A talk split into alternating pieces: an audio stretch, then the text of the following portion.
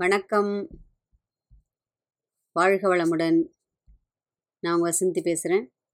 என்னிலும் உங்களிலும் லோகம் முழுதும் வியாபித்திருக்கும் அம்பாளின் கமலமலர் பாதங்களை நமஸ்கரித்து தொண்ணூறாவது அந்தாதியை பார்க்க போகிறோம். படிச்சிடலாம் முதல்ல. வருந்தா வகை என் மனத்தாமரையினில் வந்து புகுந்து இருந்தால் பழைய இருப்பிடமாக இனி எனக்கு பொருந்தாத ஒரு பொருள் இல்லை. விண்மேவும் புலவருக்கு விருந்தாக வேலை மருந்தானதை நல்கும் மெல்லியலே. ரொம்ப அற்புதமான அந்தாதி. என்ன சொல்றது?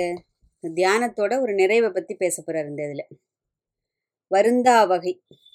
இந்த வார்த்தைகளுக்கு வந்து பல விதத்தில் நம்ம வந்து அர்த்தம் சொல்லலாம். ஒரு ரெண்டு மூணு சொல்லலாம். முதல்ல வந்து அம்பாள் என்ன பண்ணுறா அவளோட இந்த அவளுடைய திருவடி மட்டுமின்றி அவ அவளே என்ன பண்ணுறா மனமுவந்து அவருடைய உள்ளத்தில் வந்து குடியமர்ந்து விட்டதுனால அவருக்கு எந்த வருத்தமும் இல்லையாம். அப்படிங்கிறார். ரெண்டாவது நானே தேடி தேடி தேடி தேடி அதாவது சிரமப்பட்டு வருத்தப்பட்டு அலையாதபடி அவளே வந்து என்னை ஆண்டு கொண்டு என் மனதில் நிறைந்து விட்டாள்ங்கிறார் ரெண்டாவது. மூணாவது என்ன சொல்றார்? பிறப்பு இறப்பு என்னும் அந்த ஜனன மரண அந்த சுழற்சி இருக்கு இல்லையா? அதிலெல்லாம் அவஸ்தப்படாதபடி வருந்தாதபடி என்னை ஆண்டு கொண்டு விட்டாள் அப்படிங்கிறார். மூணு அர்த்தத்தில் சொல்கிறார் இந்த இடத்துல. அதாவது வருந்தா வகை. எந்த விதத்துலையும் எனக்கு வருத்தம் இல்லாமல் அப்படின்னு அம்பாள் அவ்வளவு சுலபமாக பண்ணி கொடுத்துருக்கான்னு நெகிழ்ச்சியாக சொல்லிக்கிறார்.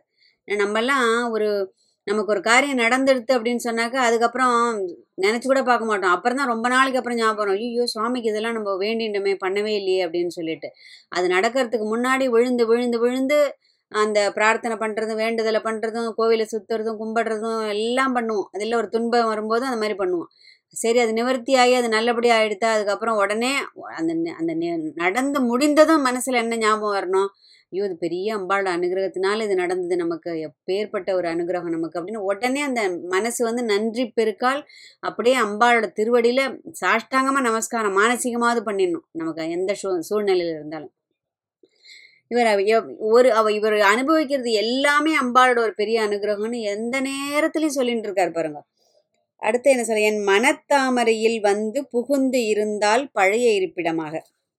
அம்பாளுக்கு அம்பாளுக்கும் தாமரைக்கும் எப்போதும் ஒரு நல்ல நெருங்கிய தொடர்பு. ஏன்னா நிறைய இடத்துல நம்ம பார்த்துட்டோம் இல்லையா? அவளுடைய முகத்தாமரை அவளுடைய கரத்தாமரை அவளுடைய விழித்தாமரை அவளுடைய திருவடித்தாமரை அப்படி எல்லாம் அவளின் இருப்பிடமான அந்த தாமரை பத்மாசனா அதில் தான் அமர்ந்திருக்கா அம்பாள் எப்போவுமே.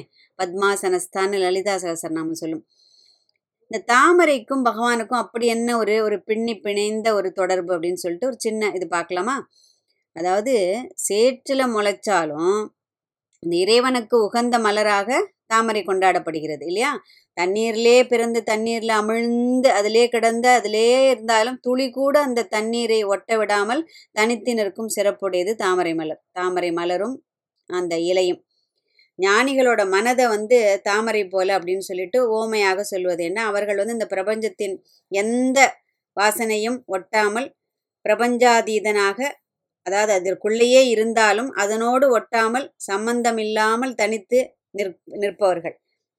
அது ஒன்று ரெண்டாவது தாமரை வந்து அந்த தன்னுடைய வேரின் மூலம் தனக்கு தேவையான தண்ணீரை மட்டும்தான் உறிஞ்சு எடுத்துக்குமா. அது நம்ம தாமரைக்கிட்டேருந்து கற்றுக்க வேண்டிய ஒரு மிகப்பெரிய ஒரு பாடம் இல்லையா? நம்ம இந்த பிரபஞ்சத்தில் நமக்கு பகவான் கொட்டி வச்சிருக்கான்னு சொல்லிட்டு நமக்கு தேவை இருக்கோ இல்லையோ அதை தேவைக்கு அளவிற்கு அதிகமாக சேர்த்து வைத்துக் கொள்வது தேவைக்கு அதிகமாக அதை சேர்த்து வைத்துக் கொள்வது. அது மனிதனோட இயல்பு. எங்கேயா ஒன்று ஃப்ரீயாக எதாவது கொடுக்குறான்னா நமக்கு தேவையில்லைனா கூட வாங்கி வந்து வீட்டில் போட்டு வைப்போம். இல்லையா? அது நம்மளோட சுபாவம் அது எல்லாருக்கும். இல்லை ஒரு பொருள் வந்து இப்போ வந்து கொஞ்சம் என்ன சொல்லுவோம்? ஒரு ஏதோ சீப்பாக கிடைக்கிறதுன்னு வச்சுப்போம். அதை போய் வாங்கி நம்ம தேவைக்கு மட்டும் வாங்கி வச்சுப்போம் நினைக்க மாட்டோம். ஐயோ இது அப்புறமா கிடைக்குமோ கிடைக்காது இப்போயே நம்ம வாங்கி வச்சிடலாம் அப்படின்னு சொல்லிட்டு அந்த தேவைக்கு அதிகமாக வாங்கி வைத்து அது அவசியமானவர்களுக்கு போய் சேராது கடைசியில். அந்த மாதிரி தான் நம்மளுடைய இயல்பு. நம்ம தாமரை கிட்டேருந்து கற்றுக்க வேண்டிய மிக உயர்ந்த குணம் அது. தாமரையோட வேறு சில பெயர்கள் வேணால் பார்க்கலான்னாக்க பத்மம் நளினம் அரவிந்தம் கமலம் சதபத்ரம் பங்கேருகம் பங்கஜம் வாரிஜம் நீரஜம் பொன்றீகம் நிறைய இருக்குது தாமரைக்கு. ஒரு நமக்கு ரொம்ப ஃபெமிலியராக இருக்கிற பேரை மட்டும் நான் ஞாபகப்படுத்தினேன் அவ்வளோதான் தெரிஞ்சிருக்கலாம் நிறைய பேருக்கு.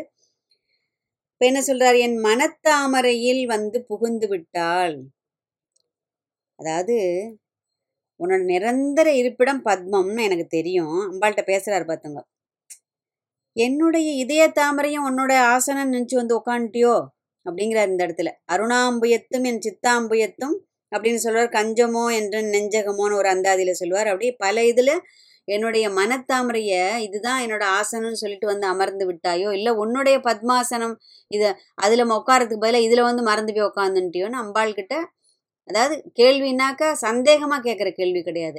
அந்த ஒரு புலங்காகிதம் அடைஞ்ச நிலையில் ஐயோ இப்படி கருணை பண்ணிட்டே எனக்கு இந்த மாதிரி நினச்சி வந்து உட்காந்துட்டியோமா அப்படின்னு அம்பாள் கிட்ட ஒரு கண்ணீர் மல்க சொல்கிறார் பொருந்தாதது ஒரு பொருள் இல்லை. பொருந்துவது அப்படிங்கிறது ஒரு முக்கியமான செயல். ஏன்னா நம்முடைய எண்ணத்தில் பொருந்தவில்லை என்றால் அந்த கருத்து வேறுபாடு வரும். இல்லையா? நாம் அதாவது மனப்பொருத்தம் இல்லை என்றால் உறவில் சிக்கல். அந்த செய்கின்ற செயலில் மனசு பொருந்தலைன்னா என்ன ஆகும்? மனம் பொருந்தாமல் அந்த மனசு அலப்பாஞ்சதுனாக்க அந்த செயல் வந்து செம்மையாக செய்ய முடியாது. இங்கே அபிராம்பட்டர் சொல்கிறதும் அதுதான். அதாவது என் மனத்தாமரையை அவளின் இருப்பிடமாக கொண்டு அவளே உள்ளும் புறமும் எல்லாம் எல்லாமாகி அவளே நிறைந்து நீக்கமர நிறைந்து அந்த அந்த இருப்பில் தான் பொருந்தாதது. அப்படி உக்காந்துட்டு இருக்கச்சே எனக்கு பொருந்தாதுன்னு ஏதாவது ஒன்று இருக்க முடியுமா? இவன் எண்ணத்தில் அப்படின்னு நம்மளை பார்த்து கேள்வி கேட்குறாரு அந்த மாதிரி ஒரு நிலை நமக்கு வாய்க்க பெறணும் நமக்கு ஒரு ஆசை வருது இல்லையா அந்த இடத்துல? ஏன்னா மனசுங்கிறது ஆயிரம் ஆயிரம் எண்ணங்கள். இங்கே உக்காந்துருப்போம் விசா பாஸ்போர்ட் எதுவும் இல்லாமல் ஈரேழு லோகத்தையும் சுற்றிட்டு டக்குன்னு வந்து பக்கத்தில் உட்காந்துக்கும் எனக்கு ஒன்றுமே தெரியாதுங்கிற மாதிரி. பக்கத்தில் இல்லை உள்ளுக்குள்ளே. இல்லையா? அது அதனால் அந்த மனசுக்குள்ளே வேறு எதுவுமே இல்லாமல் பொருந்தாமல் எதுவுமே இல்லாமல் அவள் மட்டுமே நிறைந்திருக்கின்ற அந்த ஒரு பேரானந்த பெருவள்ளம். இல்லையா? அதில் என் என்னைக்கு அதெல்லாம் வாய்க்குமோன்னு ஒரு படிக்கிறச்சே ஒரு ஆசை வருது. விண்மேவும் புலவருக்கு விருந்தாக வேலை மருந்தானதை நல்கும். இதெல்லாம் நம்ம தூய தமிழ் தான்.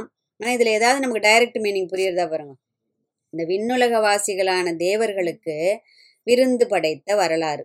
அதை பார்த்தா தான் இந்த இந்த வாக்கியத்துக்கு நமக்கு அர்த்தம் புரியும். என்னாச்சு? வேலைன்னா இந்த இடத்துல கடல். அதான் விண்மேவும் புலவருக்கு வ விருந்தாக வேலை மருந்தானது. வேலைன்னா இந்த இடத்துல கடல்னு அர்த்தம். என்னாச்சு? பார்க்கடல்ல கடையிறா இல்லையா? யார்? தேவர்களும் அசுரர்களும். அந்த இது மலையை அந்த வாசிக்கு கயிறாக பிடிச்சி இந்த மலையை கடையரிச்சே மோ இது என்ன வருது முதல்ல? இந்த அமுதம் வருகிறது. விஷம் வருது அமுதம் வருது நிறைய வருது அதுலேருந்து வஸ்துக்கள் இல்லையா? லக்ஷ்மியிலேருந்து நிறைய சிரேஷ்டமான பொருட்கள் நிறையா வருது. அதில் இப்போ நம்ம இந்த கதை மோகினி அவதாரத்த கதையை மட்டும் பார்ப்போம். தேவர்களும் அசுரர்களும் சண்டை போட்டுக்கிறா. அது அசுரர்களுக்கு போச்சுனாக்கா அவர்களுக்கு வந்து அந்த அமர வாழ்வு கிடைச்சிருங்கிறதுனால தேவர்களுக்கு கொடுக்கணும்னு விஷ்ணு வந்து மோகினி அவதாரம் எடுத்து அசுரர்களை மயக்கினதுனால தேவர்களை நமுதத்தை அமுதத்தை சாப்பிட்றான்னு ஒரு கதை படித்தோம். இந்த இடத்துல அந்த இவளுடைய அம்சம்தான் அந்த விஷ்ணு. அதனால அம்பாள் தான் இதை பண்ணினான்னு அபிராம்பட்டர் சொல்றார். ஒரு கருத்து.